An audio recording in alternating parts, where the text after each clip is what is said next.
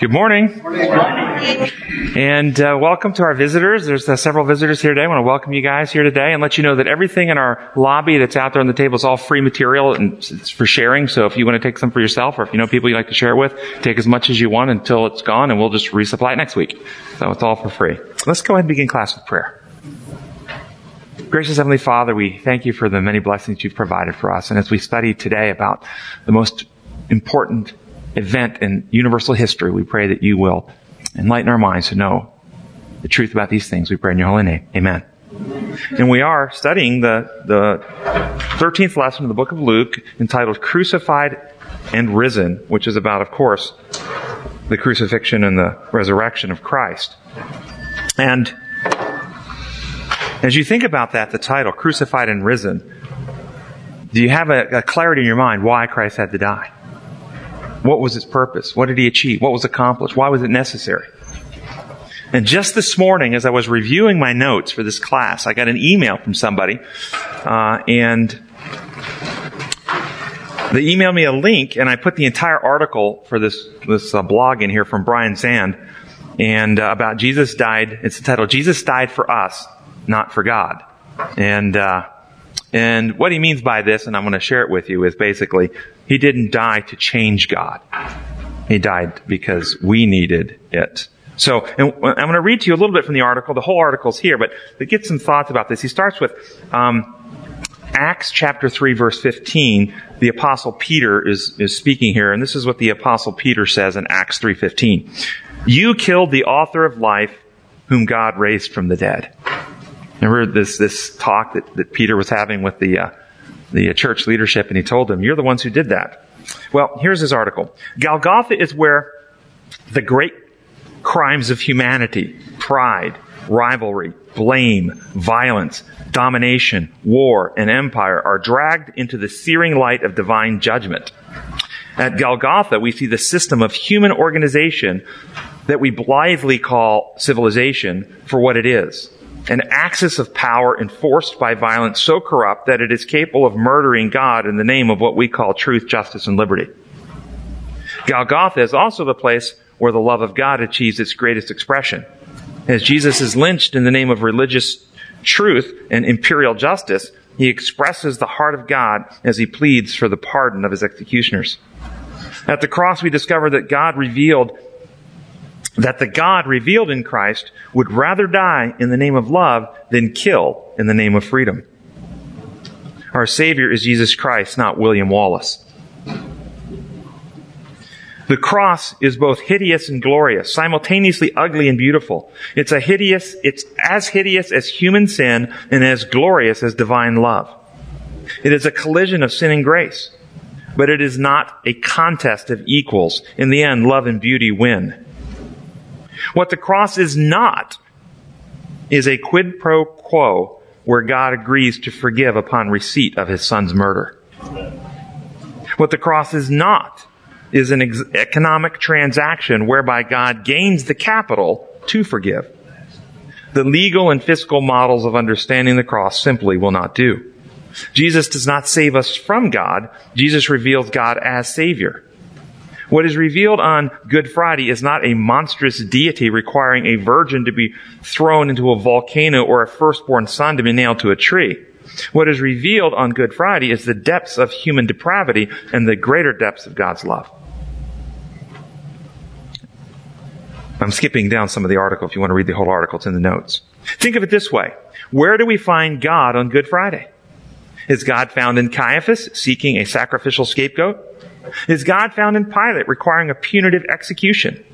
Or is God found in Jesus absorbing sin and responding with forgiveness? The apostle Paul says God was in Christ reconciling the world to himself, 2 Corinthians 5:19. And this should not be misread as God reconciling himself to the world as some mistaken atonement theories do. Jesus died for us, not for God. The crucifixion is not what God inflicts upon Jesus in order to forgive. The crucifixion is what God in Christ endures as he forgives. The crucifixion is not the ultimate attempt to change God's mind about us. The cross is the ultimate attempt to change our minds about God. God is not like Caiaphas seeking a sacrifice. God is not like Pilate requiring an execution. God is like Jesus absorbing sin and forgiving sinners. As long as we think Jesus died for God instead of dying for us, we will never see the sinfulness of human civilization and the beauty of the divine alternative, the kingdom of God. The justice of God is not retributive justice. In the end, retributive justice changes nothing. The justice of God is entirely restorative. The only thing God will call justice is setting the world right, not punishing the innocent. The bottom line is this. God did not kill Jesus. Human civilizations did. We did. Jesus absorbed the blow in love and forgave us. The Father vindicated His Son on Easter. Now, Jesus calls us to follow Him into the kingdom of grace, the kingdom of love, the kingdom of God. What do y'all think? Any thoughts about this? Any concerns? If you want to read it, I put the link in too where you can go to the actual website and then you can read some of the comments that came in. There's a hundred or so comments that have followed and you can read some of those. Any, anybody in here have a question about this? Because I thought it was very well done. Very well done. My question, did God vindicate his son uh, on Sunday, on Easter Sunday? Or did Christ take up his own life?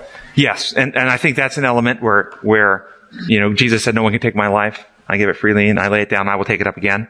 So there's that aspect of it as well. But if you see me, you've seen the Father. And so the angel came and says to Jesus, your Father calls you home. And so the Father wasn't the Son reconciling the world to himself. So I don't know how, how far we can dissect that aspect there. First paragraph in Sabbath lesson, it says, from childhood, Jesus was conscious by the way, I just want to say uh, regarding this, some of the criticisms that came in to um, the author, Brian, on this issue was that well, he does a nice job of presenting the moral influence theory. That he presents God as trying to influence us to trust Him again. But he's forgotten the whole need for the penalty of sin to be paid. And this is some of the criticism that he came. Any, does that surprise anyone? No. Oh. Yeah, and, and he does a great job. He, he's drawing the contrast ultimately in how we see God and why he died. But he, he, I don't think he necessarily takes every element to its conclusion. For instance, as we said in this class, and maybe we'll get to it in the notes here in a moment, but the purpose of Christ's death, according to scripture, he died in Hebrews 2.14, that by his death he might destroy him who holds the power of death, that is the devil. First, uh, 2 Timothy um, 1, 9 and 10, that by his death he might destroy death and bring life and immortality to light. In 1 John 3 8, that by his death he might destroy the devil's work. And the devil's work to obliterate the image of God in man and put Satan's image in the spirit temple where God's image is to be. And Christ came to destroy the, the, the lies about God that Satan is told to win us to trust and to destroy the infection of selfishness in the, in the human species and restore godliness into the species human. Yes. I also think another element that to demonstrate to the other worlds what the conclusion of sin is. Yes, absolutely. First, uh, that's Colossians chapter one. Yes, and several other places where it says that the angels long to look in these things, or are um, everything in heaven and earth are reconciled to Christ at the cross. Yes, yes, absolutely. So into the lesson. From childhood, Jesus was conscious that he had come to this earth to fulfill his Father's will. He taught he taught, healed, and ministered with an unwavering commitment to obey the Father. Now the time had come after celebrating the Last Supper to walk alone, to affirm God's will, to be betrayed and denied, to be tried and crucified, and to rise victorious over death. What was the Father's will for Christ?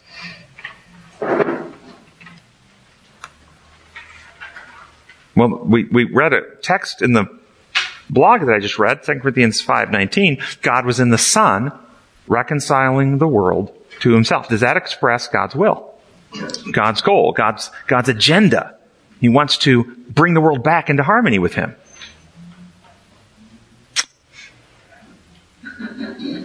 How about this one? John 17, 4 and 6. Jesus praying to his Father. After he said, life eternals that they might know you, the only true God and Jesus Christ now sent, he says, I have brought you glory on the earth by finishing the work you have given me to do. I have revealed you.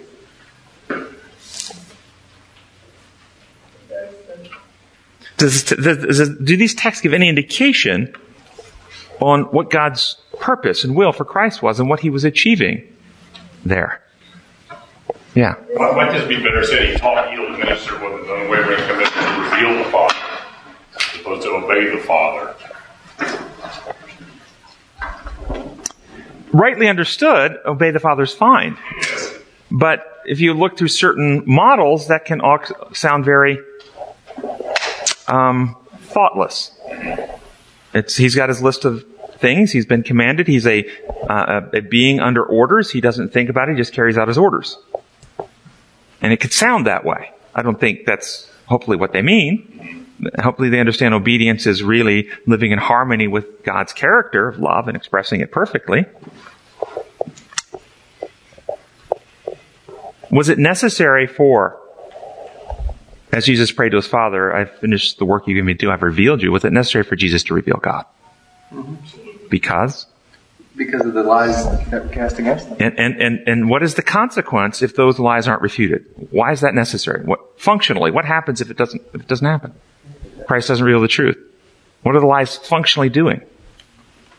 They, they sow the seed of doubt in the mind of those followers. About? The character of God. And so if God has remedy to cure our condition, but we believe lies about him, does it matter that he has remedy? If we believe lies that he's untrustworthy, he's severe, he's arbitrary, he's cruel, he's the one we need to fear. And much of Christianity, if you really look at the doctrines of Christianity, take your time sometime and actually go down, especially atonement doctrines, judgment doctrines, and look at these doctrines and ask functionally, what's this doctrine doing? And ask this particular question. How many of these doctrines are operationally designed to protect me from God? Think about it. How many doctrines do we teach there are there to protect us from God, as if God is the enemy? And scripture, of course, makes it clear if God is for you, who can be against you? He did not spare son, but gave him up. How we not along with him give us all things? God is for us. He's always for us. He is not the enemy. Sin is the enemy. Satan is the enemy. He's the accuser. God is for us. But how many doctrines do we have that actually functionally, can you all think of, is your, are your computers going? Where you're starting to knock off these doctrines in your head, the things you've been taught that, yeah, you know what? That's important. What am I praying for? Am I praying for the robe of righteousness to hide me from the Father? Am I praying for the blood to be applied to my record book in heaven so the Father can't judge me? Am I praying for an advocate to plead with the Father in my behalf? Am I, am I praying for things because I, I don't trust the Father? This is why he came to reveal the truth about the Father. Do you see me? You've seen the Father. The Father and I are one. Whoever interceded with Jesus to be kind to someone, to be gracious to someone. Even when Jesus was, was, was washing the feet of Judas, his betrayer, who was protecting Judas from Jesus? Now, if you've seen the Father, do you understand this is the Father doing this? You've seen me. The Father's in the Son. This is the Father washing his feet. Second paragraph. It says, uh, throughout his life, Jesus knew about the inevitability of the cross. Many times in the Gospels, the word must is used in, in relationship to the suffering of, of the death of Jesus. He must go to Jerusalem. He must suffer. He must be rejected. He must be lifted up, and so on. Nothing would deter the Son of God from going to Golgotha. He denounced the, uh, he denounced as coming from Satan any suggestion to reject the cross. He was convinced that he must go, suffer, be killed, and be raised. To Jesus, the journey to the cross was not an option. It was a must. Any thoughts about that?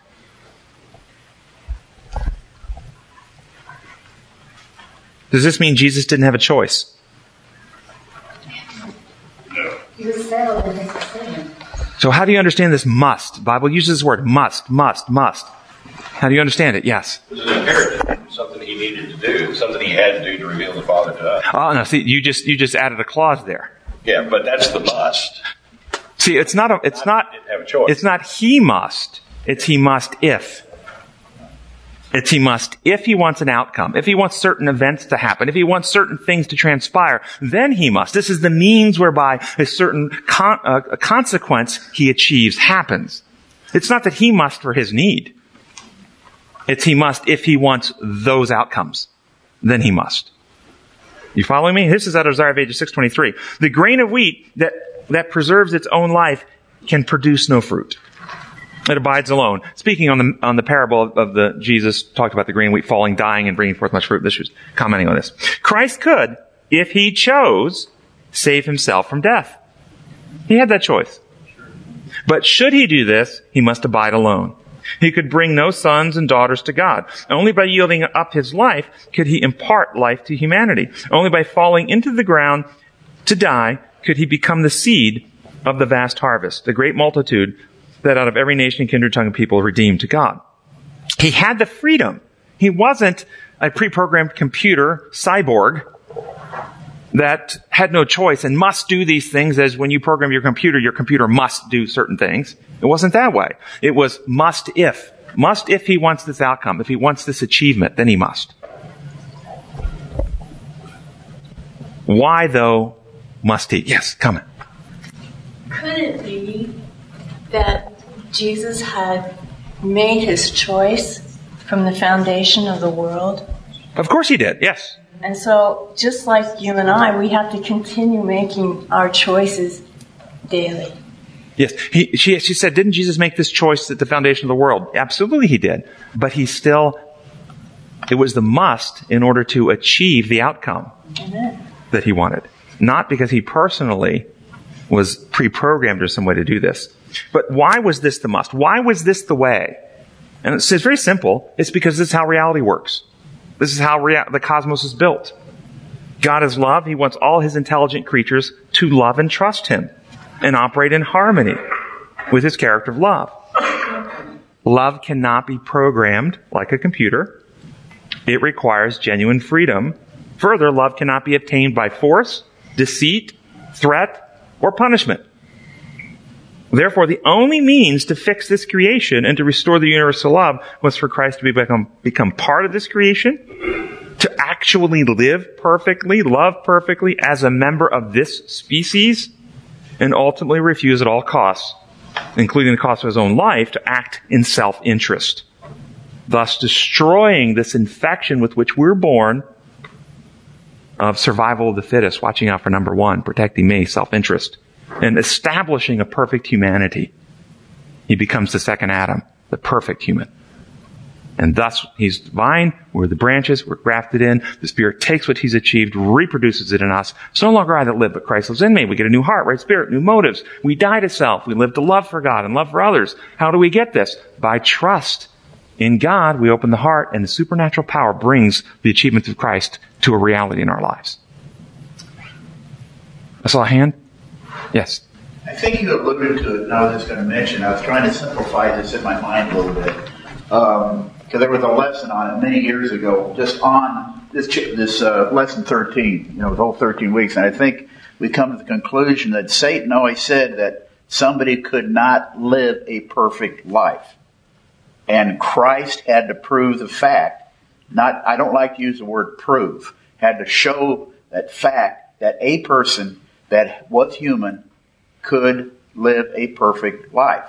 And at the cross, that is what Christ, what the moment he died, Satan knew that he was lost. Yes, and why, I, I don't dispute, that was one of the elements amongst several that he needed to reveal. Why was that particular element necessary? If, if, if, if that were not true, what's the problem with that? If, if a human couldn't live a perfect life, what's the problem with that? God's design was faulty. There you go. See, this is the issue. What he proved at the cross, what he proved in his life is there was no manufacturer's defect. That's what he proved. The manufacturer didn't have a defect in the design. Not only the design for the human being, but the design for how he has constituted reality to operate. Both designs are perfect. There's no defect in the design. That was what was demonstrated because the allegation was, God, your design doesn't work. Your system of doing things, your design protocols for life, what you call your law, it doesn't work. And because it doesn't work, no intelligent being can really live in harmony with it. It doesn't work. And so yes, th- there was this demonstration that it could be done, and it was done. And so that was part of refuting part of the lies about God's character, which undermines trust. But was that all that was necessary? There was an achievement here as well. Yes. I think uh, correct me if I'm wrong, Russell, but I think you used it in a pedestal one time and said that at the cross, God's character was perfectly revealed. Christ's character was perfectly revealed, and Satan's character. Yes. Satan exposed himself as a liar and a fraud. All, yes. So because of that, that dealt with the controversial issue that was the great controversy. on the on the aspect of God's trustworthiness and Satan's fraudulent allegations revealing all sides of that. Yes. But if you think about the ransom metaphor, because there's lots of metaphors in scripture, but all metaphors point to a cosmic reality. If there is no reality behind the metaphor, the metaphor has no meaning. Think that through. If there's no reality behind the metaphor, there's no meaning. It's fantasy at that point. It's not metaphor anymore. It's fantasy. Okay? So the metaphor of the ransom, ransoms operationally function to achieve a certain end, and that end is to free some, someone being held in captivity or in bondage. The ransom is the price necessary to establish freedom. So if you think what holds humanity, human beings in bondage of sin, there's two aspects that, two shackles that shackle us. One we've mentioned, which are the lies of Satan that we believe that keep us distrusting God. And thus the truth will set you free. But the other is our own carnal nature.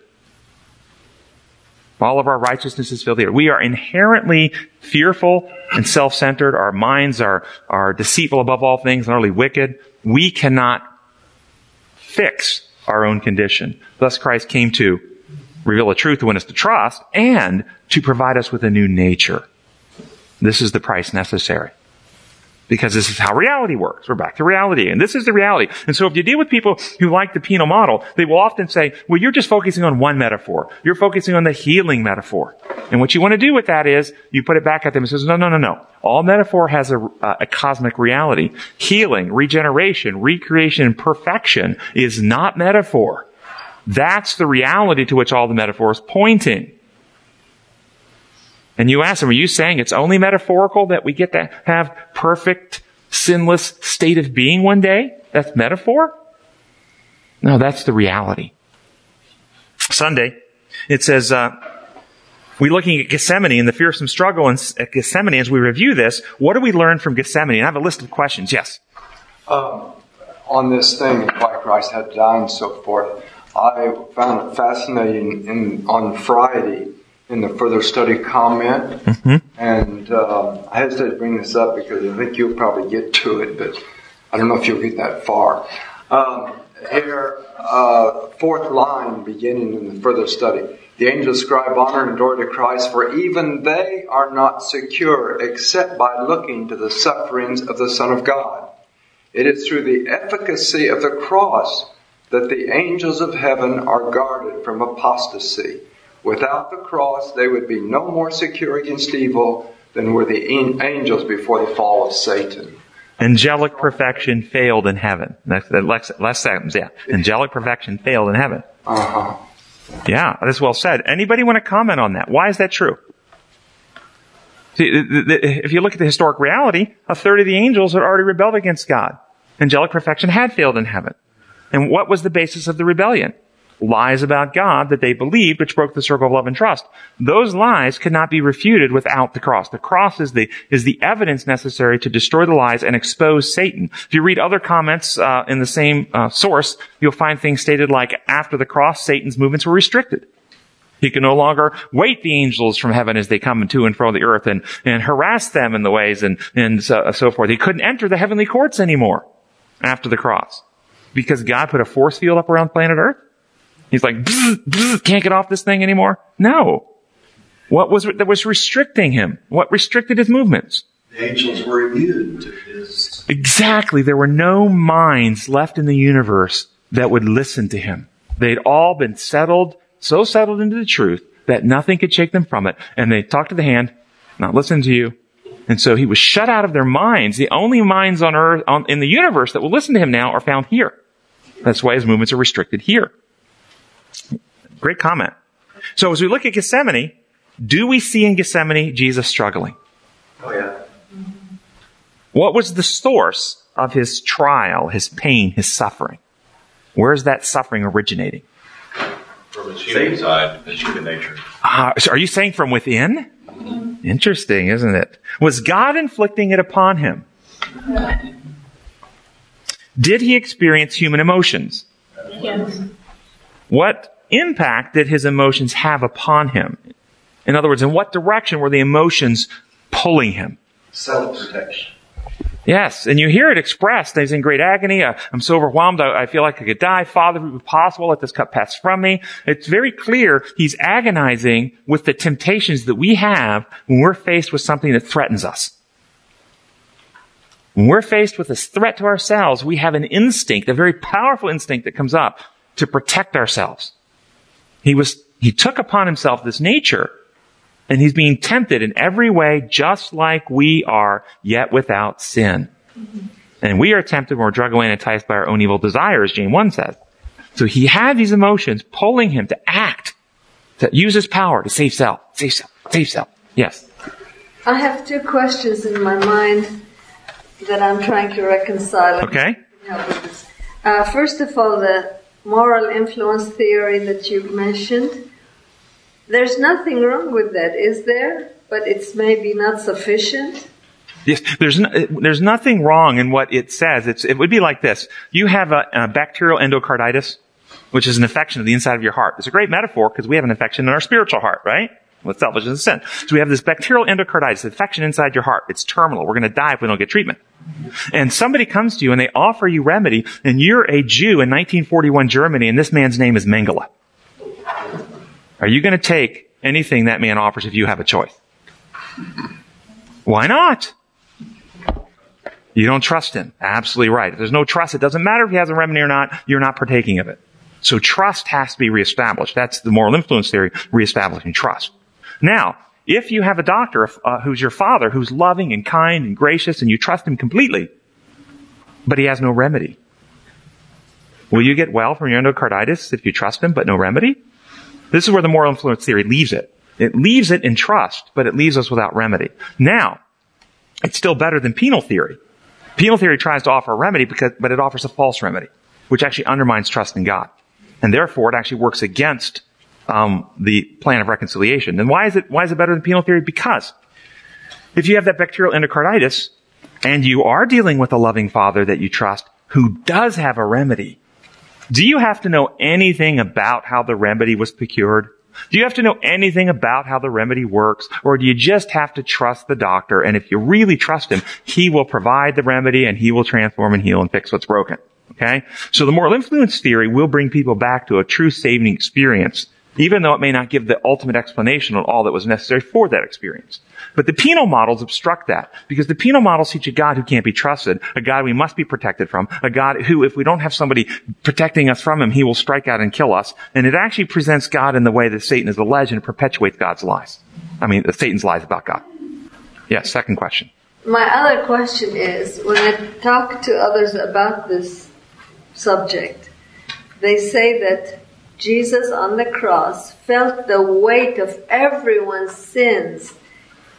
Like he knew us from the beginning and he knew about our sins and that's what killed him. Therefore he died for our sins. Uh, because he was, that's what he came to do, is to pay the. So if, if you look in the New Testament, the word that's translated, the Greek word translated sins, is, is, is legitimately also translated sin. It can be translated plural or singular. So if he died for our sin, does that sound different than he died for our sins? No? Yeah. He died for our sin, our sinful condition, our sinfulness, our, our iniquity, our fallen state, our, our disease state. He died to heal and cure it. When we, when we put it on the sins though, this is how the penal model looks. They want to have a record of every bad deed. And, and it actually is completely irrational and illogical if you think through it because they're saying, take these people who, you can have fun with these people. So, so you're saying it was the weight of all the sins committed by everybody put, and the more sins, the more suffering. Is that what you're saying? And they'll say, yes. yes. So then, all the abortions that are happening, preventing millions of people being born who never commit sins by the trillions, and then Adolf Hitler and Stalin who killed hundreds of millions of people and then shortened their lives so there was billions of sins not committed, they were actually relieving suffering from Christ.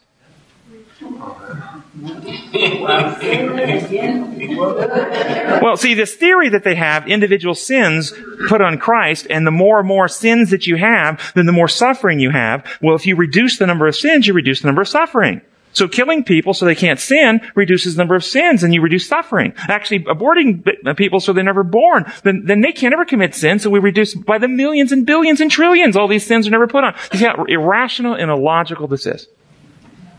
Individual acts in my view, were never placed on Christ. What he was placed on him, what he took upon himself, he was made to be sin, though he knew no sin. So that we might become forgiven, pardoned, legally set right? No, we might become righteous. We might become righteous, the righteousness of God. Yes. But if you look at the healing model, you can say that sin is the condition and sins are some symptoms. Exactly right. Condition, and those are behaviors.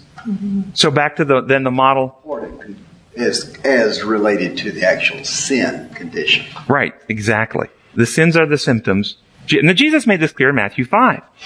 You say if you commit adultery, bad act, you commit sin. I say if you lust in your heart. You say if you commit murder, bad act. I say if you hate in your heart. He's telling us that the behaviors are merely symptoms of the condition. And it's the condition that needed curing. That's why go back to all the metaphors, back to metaphor. Take out the heart of stone, put in a heart of flesh, circumcision of the heart by the Spirit. We get the mind of Christ. We get reborn. We get the law written on the heart and mind. We're recreated in the inner man. All the metaphors are about something changing in us. Does that help? Okay. Well, I mean, it, I know that. I just didn't know how to answer questions like that. It, it, it, it's a complete revelation that you're talking to somebody who's operating inside an imperial law lens. Yeah. They see things, they, and so what you can do is you can just step back and say, before you answer that question, how do you understand God's law?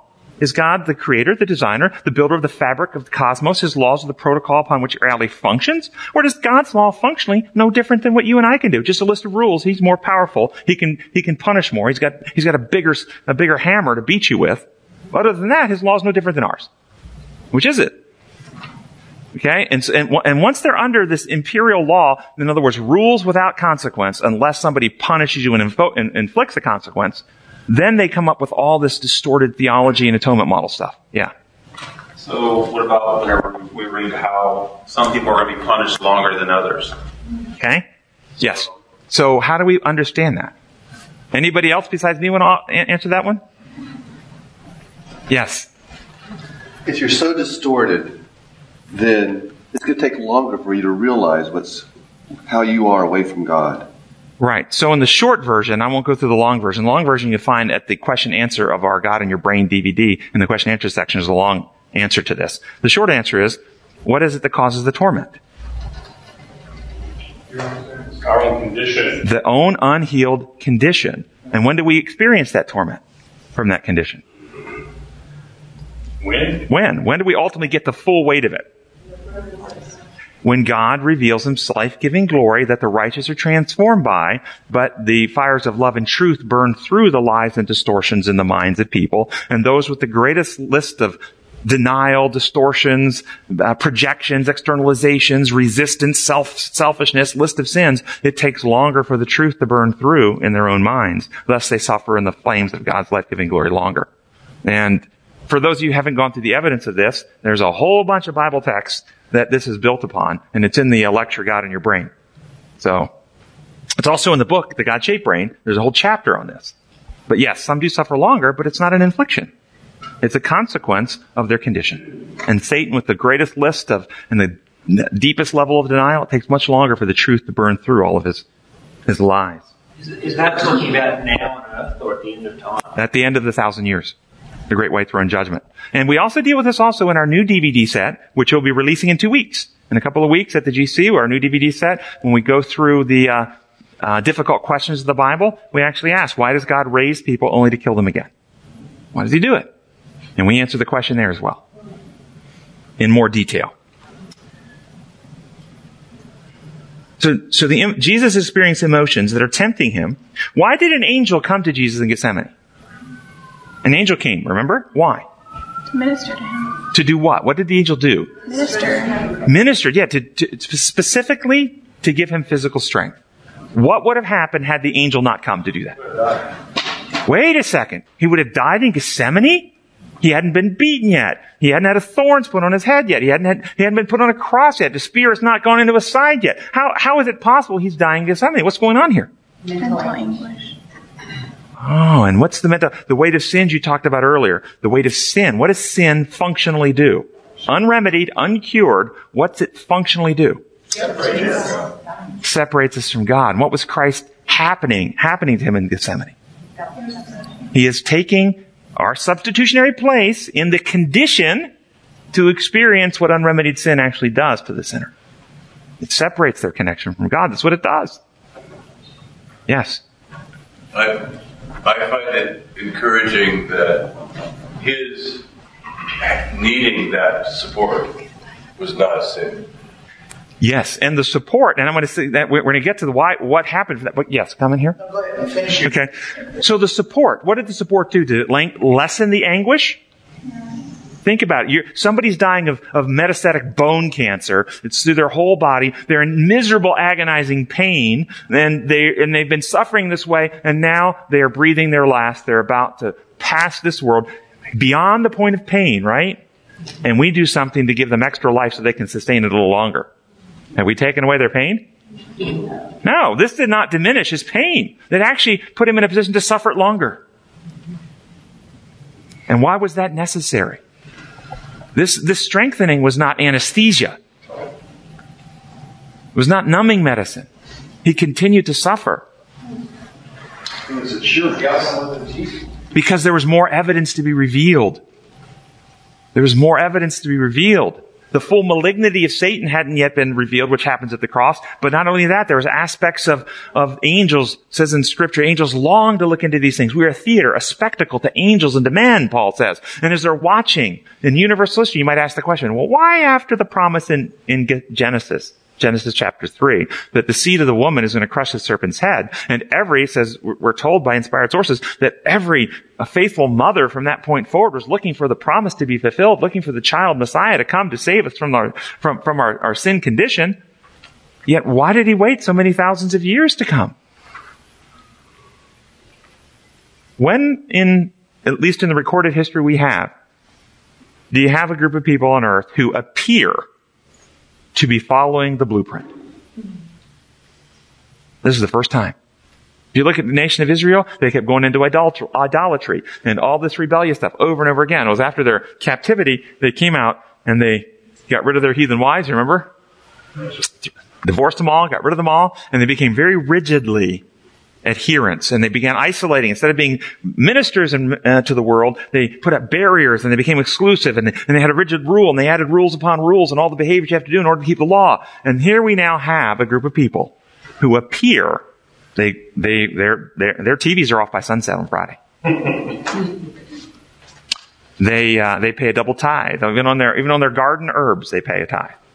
They, they do not eat anything on the unprescribed list. They'll even strain the gnat out of their soup. They don't want to get this, that unclean little piece of gnat. It's not, it's not on the clean list. Now, if it was a grasshopper, they'd have left it in. But gnats have to go. They're, they're the unclean list. Okay? And, and they do all this stuff. Yet, even though they're keeping the blueprint, what do we learn? You can do all the right rules and still be an enemy of God.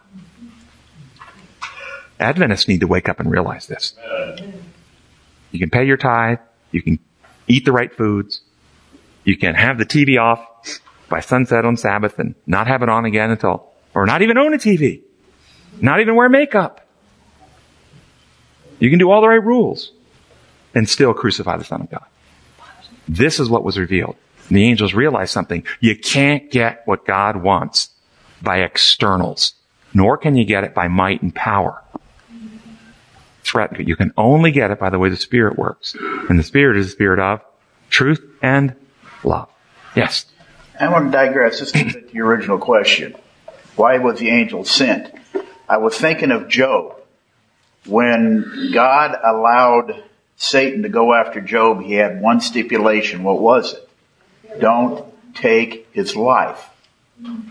Did God take his covering protection away from his son?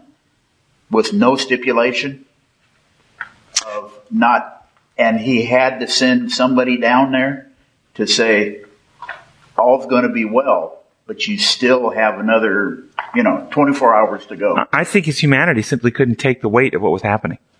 If you like Ellen White's writing, she wrote and um, found it in First Selected Messages 235. We are not to regard God as waiting to punish the sinner for his sin. The sinner brings the punishment upon himself his own actions start a train of circumstances that bring the sure result. every act of sin reacts upon the sinner. Makes it more easy for him to sin again and separates themselves from the source of blessing and the sure result is ruin and death. This is, this is, this is the consequence. Sin, remember that if you understand design law, it'd be like if you tie a plastic bag over your head, you're severing yourself from the source of life, oxygen, air. And the sure result of that severing yourself from that is ruin and death. This is what happens. Yes, but God is the source of life. And sin severs our connection. And Christ was becoming sin for us in Gethsemane. And we see that, and it's very powerful to recognize. Okay. Um,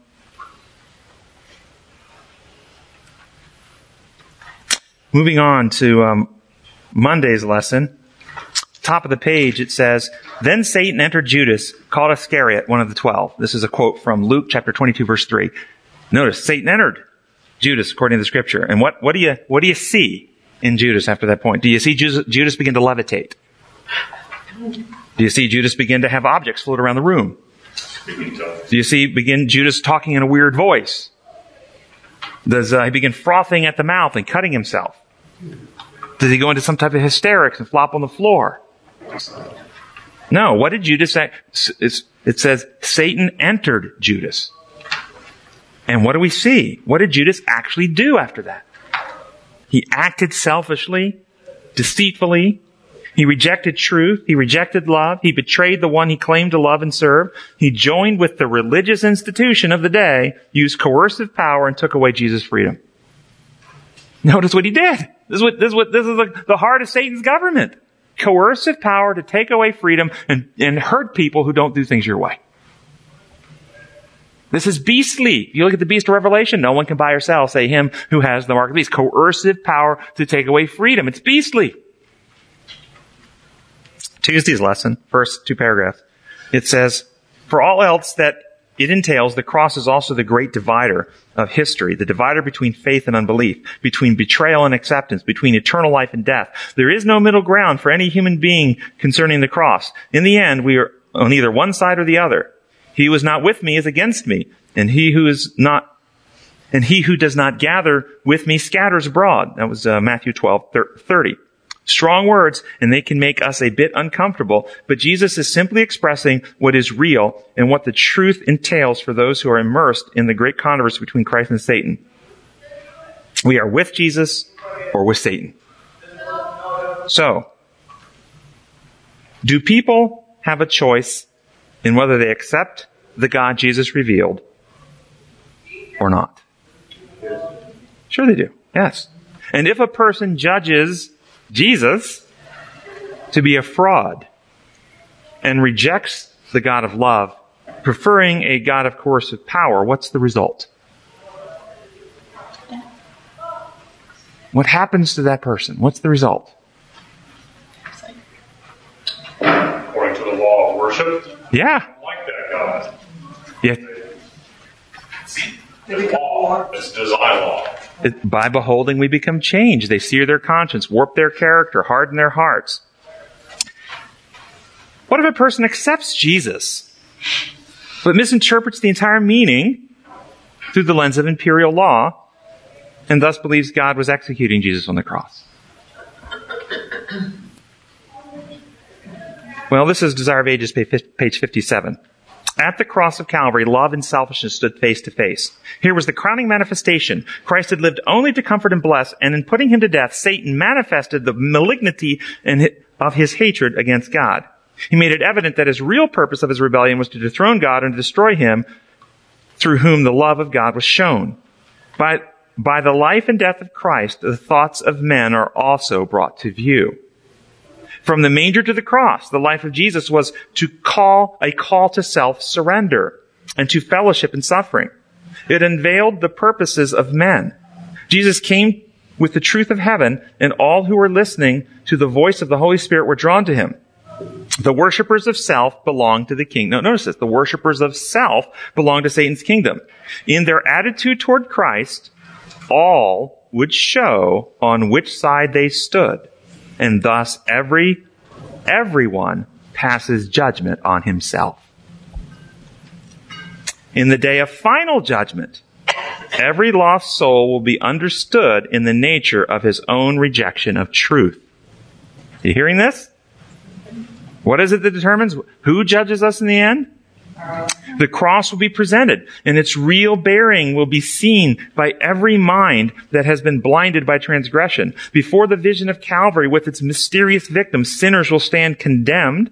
Every lying excuse will be swept away. Human apostasy will appear in its heinous character. Men will see that their choice, what their choice has been. Every question of truth and error in the long-standing controversy will have been made plain. In the judgment of the universe, God will stand clear of blame for the existence or continuance of evil. It will be demonstrated that the divine decrees are not accessory to sin. There was no defect in God's government, no cause for disaffection. This idea of judgment under imperial model systems, you have to have a magistrate examining evidence and pronouncing judicial decrees, and then um, and then a committee. You know in some models you're going to sit on a committee in heaven where you're going to determine how long your your unsaved cousin has to suffer in the flames before God kills him.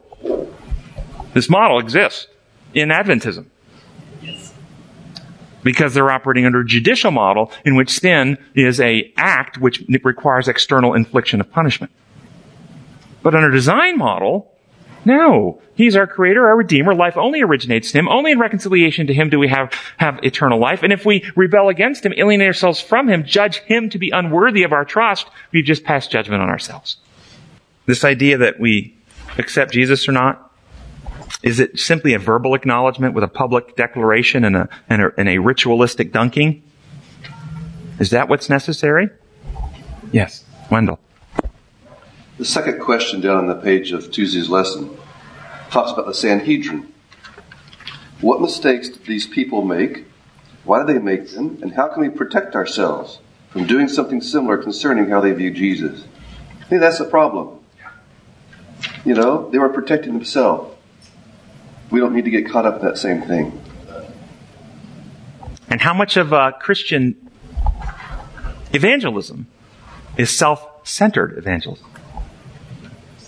Have you been saved? Have you had your sins paid for? You accepted the blood of Jesus? Do you have Jesus as your mediator pleading your case and advocating for you in heaven? You're on trial. You're in the death chamber. Have you had someone uh, be executed in your place and accepted that payment? How much of it is all about us, making sure we get ours? Can a person state publicly that they don't believe in Jesus but still be saved? Yes. Wouldn't it depend on who they understand Jesus to be? Wouldn't that depend on that? Uh, if they had been presented with the Jesus of the Crusades, remember they went in the Crusades wearing the cross right on their right on their tunics, and this is the Jesus they're presented with, the one who says, "Go to war and kill the the uh, the one who d- d- disagrees with me." And they go, "I reject that Jesus." Does that mean they they can't be saved? Or is that Jesus the one that should be rejected because it's a false? Jesus said false messiahs will go into the world. It may sound kind of harsh, but don't you think most Christianity believes in a pagan God that's in charge of both uh, reward and punishment? There's no question about it. I read some quotes last week from Max Lucado, if you remember in here, and then we've read some stuff that was on Moody Radio recently, and some of the things being said are absolutely that case. It is exactly, absolutely what it is. This is out of C.S. Lewis's uh, Narnia series. You remember the, the, the, the Calormene soldier named Emeth? You remember? And after, uh, after his death, he finds himself, he was a worshiper of Tash his entire life, but he finds himself face to face with Aslan in, in the promised land. And he says, um, I, I fell at his feet and those thoughts, surely this is the hour of my death, for the lion will know that I have served Tash all my days and not him. But Aslan's respond, Son, thou art welcome. But I said, Alas, Lord, I am no son of thine, but a servant of Tash. He answered, Child, all the service thou hast done to Tash I account as service done to me. I questioned the glorious one. Lord, is it then true that thou and Tash are one? The lion growled and said, It is false. Not because he and I are one, but because we are opposites. I take to me the, the services which thou hast done to him, for I and he are such different kinds that no service which is vile can be done to me, and none which is not vile can be done to him. Therefore, if any man swear by Tash and keep his oath, for the oath's sake, it is by me that he has truly sworn, though he, though he know it not. And if, and it is I who reward him. And if any man do a cruelty in my name, then though he says the name Aslan, it is Tash whom he serves, and by Tash his deed is accepted. And with question once more, Lord, I have been seeking Tash all my days. Beloved, said the glorious one, unless Thy, thy desire had been for me, thou shouldst not have sought for so long and so truly, for all find what they truly seek. What do you think about that? I love that. I just love that. Actions speak louder than words. Yeah, it's about the heart. It's about, it's not about the verbal label you put on the God you worship. Whether you call him Rose of Sharon, Emmanuel, El Shaddai, Yahweh, Jesus, Yahshua, or any other of a thousand names, it really doesn't matter. It's the character that you associate with him and how you understand his methods to work and whether you love and assimilate that into your heart and character and trust in a relationship with him or not. That's really the key. There are many evils done in the name of Jesus in this world. But as this says, they're, they're not actually honoring Jesus, they're honoring the evil one. Wednesday's lesson, the resurrection. The lesson asks, why is the resurrection of Jesus so pivotal in apostolic preaching and in the faith of the early church? Why is the resurrection so pivotal? Is it pivotal for us today? Yes. Is the resurrection important to you? Yes. Why? He's conquered death. He's conquered death. It says in Hebrews 2.14 that by his death he might destroy him and hold the power of death. That is the devil and free those who live all their lives in fear of, as slaves in fear of death. Human beings are, are, are living in fear of death. This is the teaching of the rest. If Jesus didn't rise from the dead, what does that mean for us? It's a fraud, guys. It's a fraud. It's just a scam. It's a con job. If Jesus didn't rise, it's all a lie. It's meaningless. It's a nice story. It's, yes. I mean, it, it is, because, and why, maybe we should ask this question, why did Jesus rise?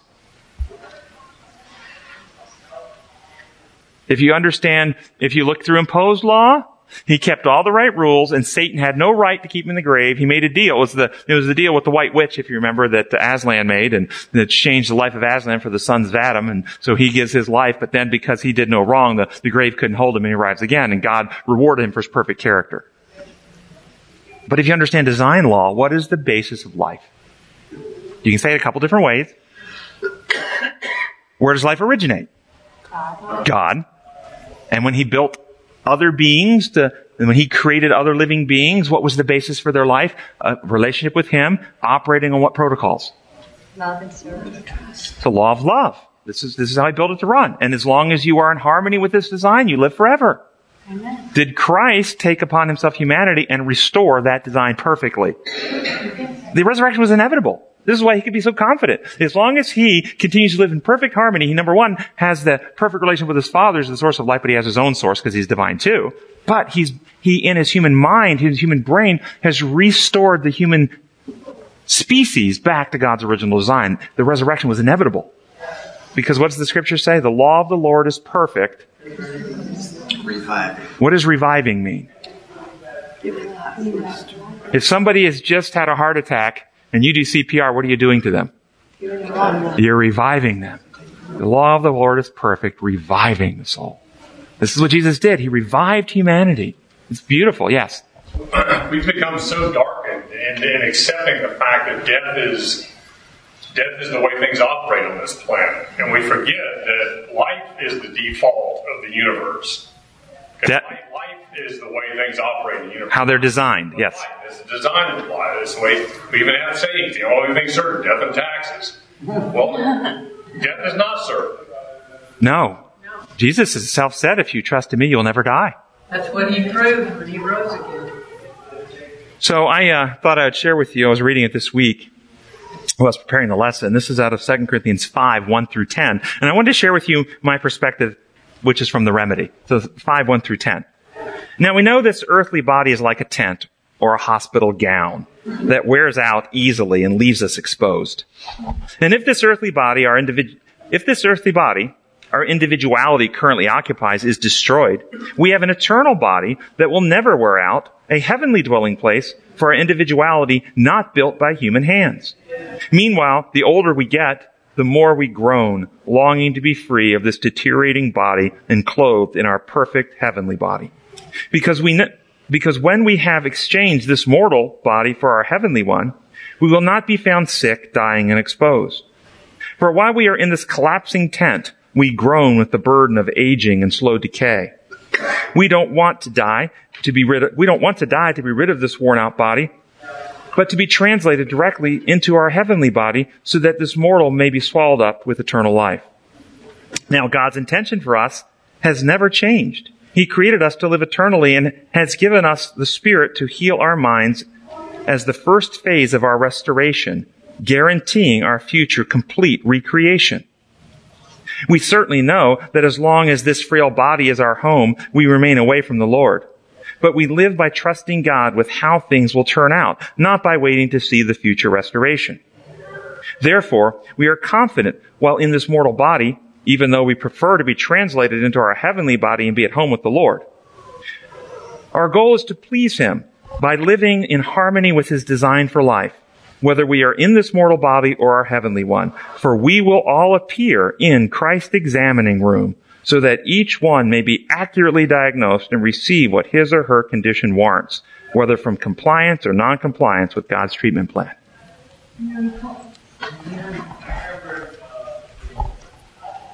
Thoughts about that?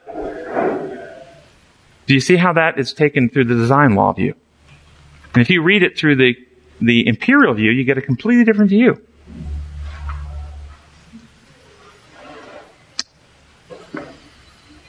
Any comments? We have a couple minutes. All right, jumping into Thursday's lesson then. Yes, yes.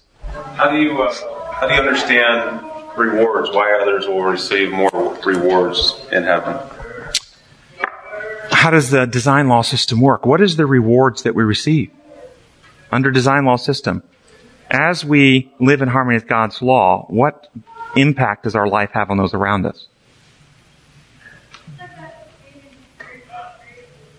We become lights to the world.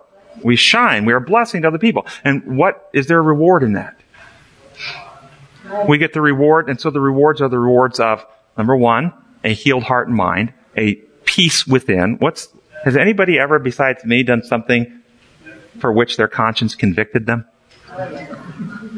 And and and, and there was a little bit of time you tried to resist setting things right. What, what was it? What was it worth? That what, what is there? Is there a reward in a clear conscience and peace within? And then, what about if you live this life and, and you're an impact on those around you, and others are experiencing Jesus because of your witness? And then in the kingdom, you will have people, and this is what Christ talks about, one sows, and another reaps, and this type of thing. You will, when you get into heaven having lived a Christ-like life, will have people coming up to you and say, I wouldn't have been here for you.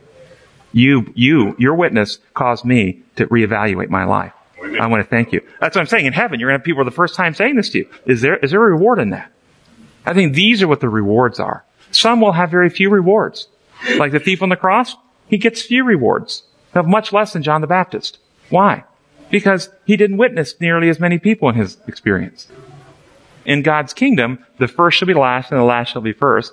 And what we think is great in earthly standards is actually meaningless in, in his standards. So it's the greater love we have, the greater relationship we have, the more people we brought to Christ. I think these are incredible rewards that we get. Our gracious Heavenly Father, we thank you so much for the uh, truth that, that you have worked through your Son Jesus to reveal to us and for the remedy of, of a perfect restored humanity that we can, we can have because of what Jesus has done for us. We ask that your Holy Spirit will, will come into our hearts and minds, enlighten us with truth to expel the distortions that we can come into an ever closer relationship with you, and then recreate us with new motives, new hearts, new desires, taking all that Christ has achieved. So it's no longer I, the sinful me, living, but you, the, the perfect Son of God, restoring your character within me. We pray in your holy name. Amen. Amen.